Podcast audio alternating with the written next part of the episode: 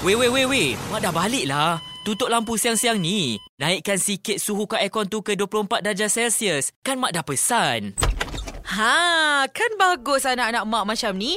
Tutup lampu, tutup kipas, tutup TV bila dah tak guna. Jadilah bijak tenaga. Barulah jimat elektrik. Ingat pesan mak ni tau. Baik, mak. Pesanan ini dibawakan oleh Suruhanjaya Tenaga.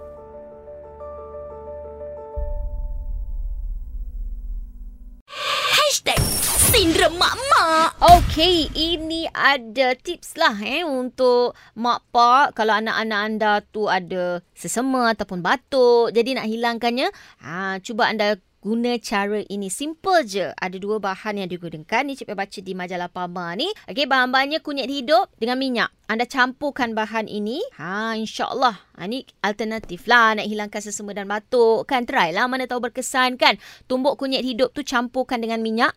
Sapukan pada hidung, dada, tapak kaki, betis. Ha, buatlah tiga kali sehari pun dah okey dah. Ha, dah tahu kan kunyit ni bukan saja untuk masakan. Ha, tapi uh, kunyit ni makanan uh, berakar semula jadi ciptaan Allah yang banyak sangat khasiatnya. Okey, boleh try eh nanti cara ni.